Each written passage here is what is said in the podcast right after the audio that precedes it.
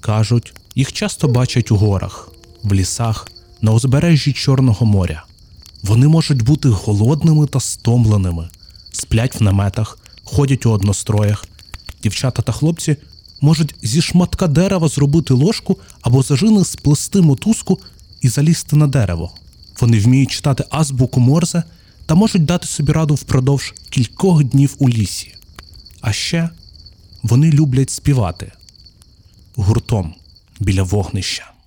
Ей, пастуни, ей, юнаки, життя не жарти, не казки, а праця бурі і негоди.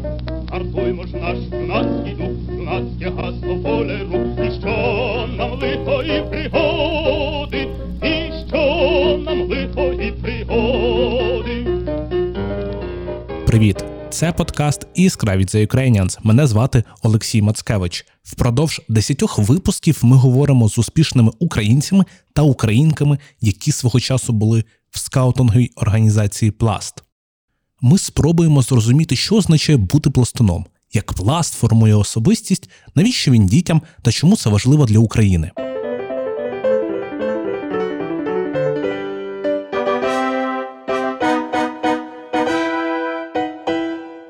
80-х за ним стежив КДБ. Він вчився у семінарії у Йосипа Сліпого, а потім відновив Український католицький університет. Але усім цим етапам його житті передував пласт.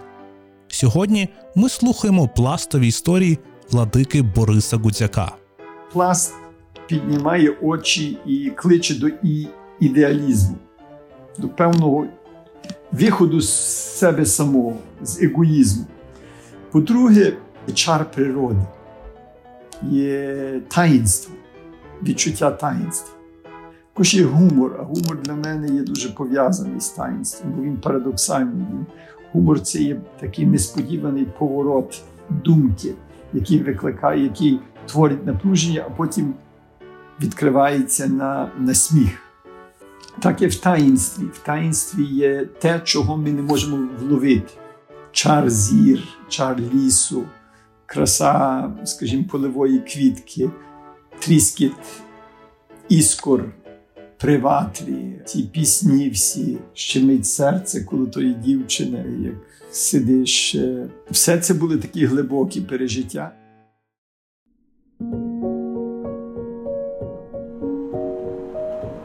У 1944 році батьки Бориса Ярослава та Олександр тікали з України від радянських військ. Кілька років були біженцями в Західній Європі. У другій половині 40-х років мати Бориса пластувала в Австрії, але познайомились і створили сім'ю вони вже у Сполучених Штатах, куди емігрували на початку 50-х. Почати життя у новій країні і стати на ноги їм допомогло українське церковне середовище в Нью-Йорку. Батьки Бориса спершу активно брали участь в житті пласту в еміграції, а пізніше почали самі фінансово підтримувати організацію. Тому цілком природньо, що вони записали Бориса разом з його братом до пласту. Тоді Борису було лише 6 років. Станиця, осередок, куди ходили хлопці, був не у величезному Нью-Йорку, а у провінційному містечку Сиракузи за 400 кілометрів від Нью-Йорка. Мій батько трохи не хотів нас на табір відпускати. Я аж е, перший раз е, на табір поїхав е, в 70-му році, коли мені було 9 років. Це був природній процес, це не було якісь е, відрази до табору, як такого. Це було питання, в якому віці. Ми рвалися до того табору з братом. Вже як я мав 9, він мав 8 років. Ми хотіли їхати. Перший свій пластовий табір Борис відвідав вже у віці 9 років. Він згадує, що тоді жили в дерев'яних будинках, на таборі грали в спортивні ігри, також був басейн. Умови нічогенькі, але найбільш пам'ятний був табір під назвою Лісова школа, куди він потрапив вже у віці 16 років. Я був в семінарії, подорожував з е, наплечником по Західній Європі, потім був в Радянському Союзі, жив в гуртожитку. І це не були, можливо, такі дуже екстремальні фізичні випробування. Але знаючи, що за мною в 88-му році, знаєте, в тому гуртожитку і де-інде постійно КГБ стежило, бо я був я був тоді єдиний американський докторант в цілій Українській Республіці.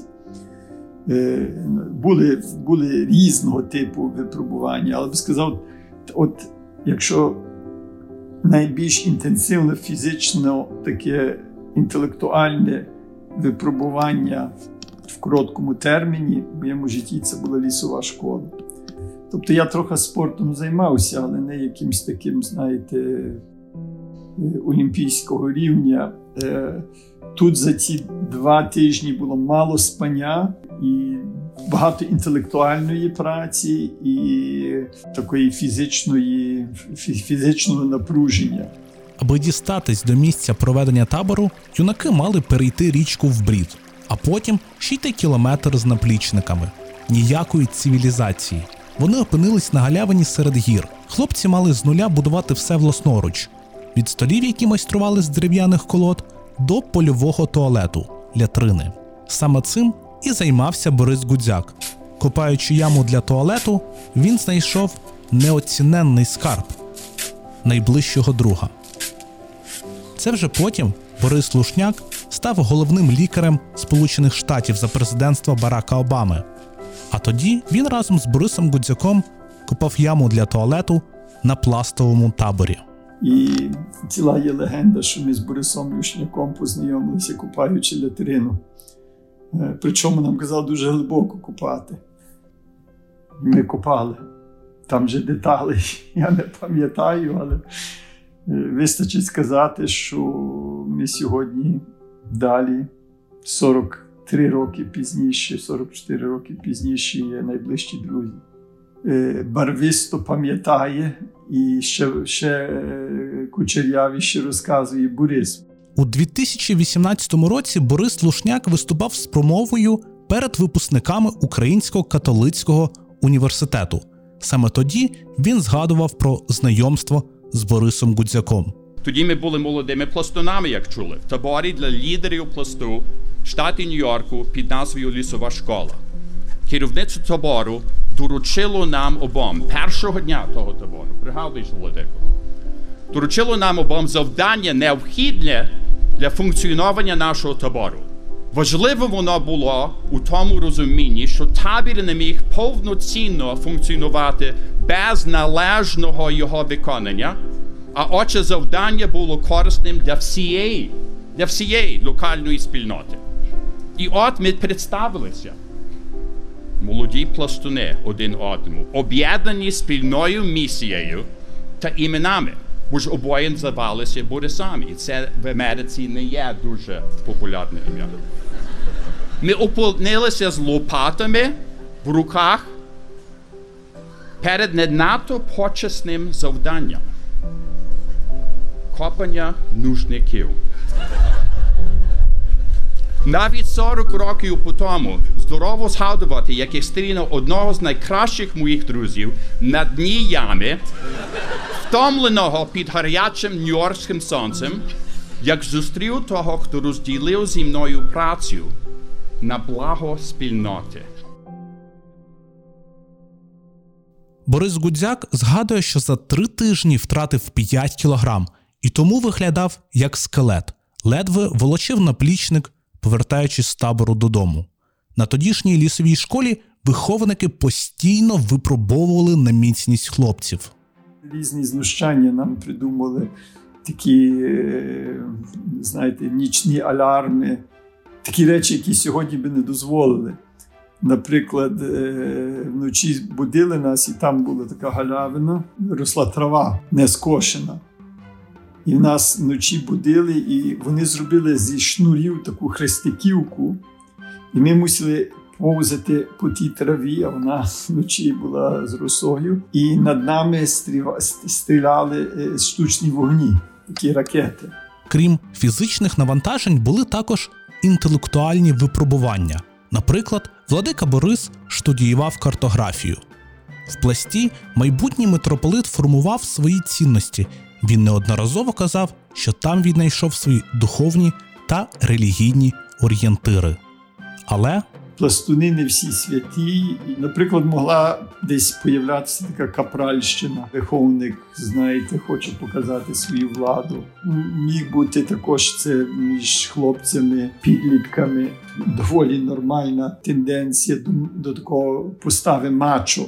І і це мачо, воно є звичайно егоїстичне. Я є мачо. Цього трохи було в пласті. Курінь, до якого я вступив, це орден хрестоносців, старшопластунський курінь.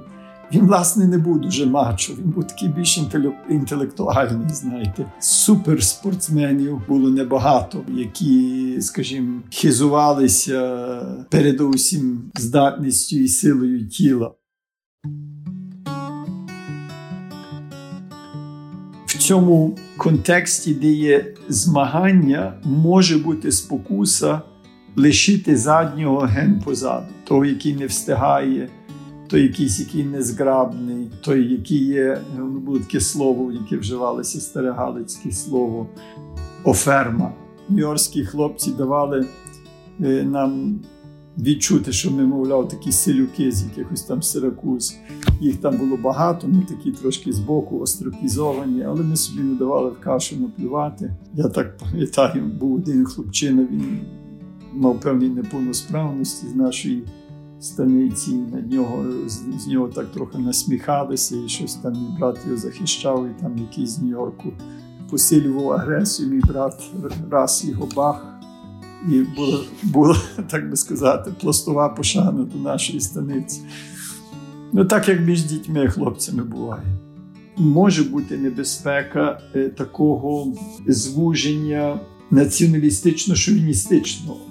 Пласт є українська організація, але мені здається, пласт передусім виховує людину. Наш український патріотизм, я вважаю, він повинен мати християнські засади. Це повинен бути е, позитивний патріотизм, не не такий, який десь допускає, чи не дай Боже, плекає ненависть до інших. Очевидно, зараз є війна, і ми маємо ми маємо ворога е, України, який вбиває українців. Е, і пласт е, формувався тоді, коли не було української незалежності. Тобто захист своєї гідності, е, в тому числі у збройній формі, це не остання тема в пластовій, як би сказати, міфології. Я я вважаю, що правдивий пластун є також такий корисний, жертовний громадянин світу. І може дружити, знаєте, не лише в рамках якогось етнічного гету, все ж таки зберігаючи свою і тотожність, і гідність, е, е, і захищаючи права е, своєї національності. У 19 років Борис Гудзяк відправився до української семінарії в Рим до патріарха Йосипа Сліпого, де прожив три роки. Після цього у 94-му відновлював Львівську богословську академію, яка вже у 2002 році перетворилась на Український католицький університет. Певна атмосфера, певна стилістика Українського католицького університету є дуже пластова. Ця філософія великої гри. Велика гра це книжка, книжечка маленька про чар і дух пласту, яку написав Юрій Старосольський. Е, він був юрист, начальник пласту, дуже шляхетний чоловік. Отже, цей дух великої гри, де ми дивимося з оптимізмом.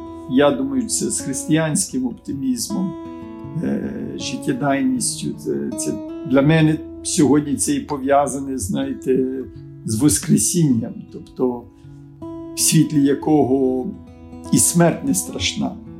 Я надіюся, що в УКУ розвивається далі ну, така вис... високе почуття відповідальності різні особи, де би вони не були в структурі. Вони чують свободу, щоб щось робити, і бажання щось покращувати. Звичайно ж, цінності, про які говорить Володика Борис, це справа не одного дня і навіть не місяців. Вони формувались впродовж років, десятиліть. і пласт в їх формуванні зіграв одну з найважливіших ролей. Знаєте, вони е, формувалися, шліфувалися в цьому притиранню, от скажімо, від починаючи від в цьому бараку. Нас були 10 хлопців, то ми не вибирали, з ким ми будемо поруч. Ти мус, ти, ти маєш цих три тижні, е, приїхавши з різних міст, от з тими хлопцями, які є в твоїй кімнаті, ти маєш три тижні прожити. Грі, забаві, в якійсь знаєте, майструванні, в мандруванні, в співі, можливо, в якихось спортивних заняттях, в якихось суперечках, в якомусь е, суперництві. Воно відкриває тебе на іншу людину. Якщо ти дійсно відкрито дивишся на іншу, ти бачиш красу, багатство іншої людини. Ми постійно запитуємо у наших героїв, як можна відчути, помацати ці цінності переживання. Чи були історії, які ілюструють, як здобуваються цінності в пласті? Владика Борис таки згадав одну з таких, яка допоможе краще відчути, як же пластунів привчають до відповідальності. Керівники, дехто з них мав поважний військовий бойовий досвід. Владика Борис під керівниками має на увазі виховників. Друг Петро Содоль був ветераном В'єтнамської війни е, з, з нагородами. Я пам'ятаю, як я раз чи два рази запитав, друже, що тут треба зробити, чи що ми зараз мали би, чим ми мали би займатися. То його відповідь була: А що ти думаєш? Був поклик до відповідальності. От бери відповідальність, думай критично, творчо, йди вперед.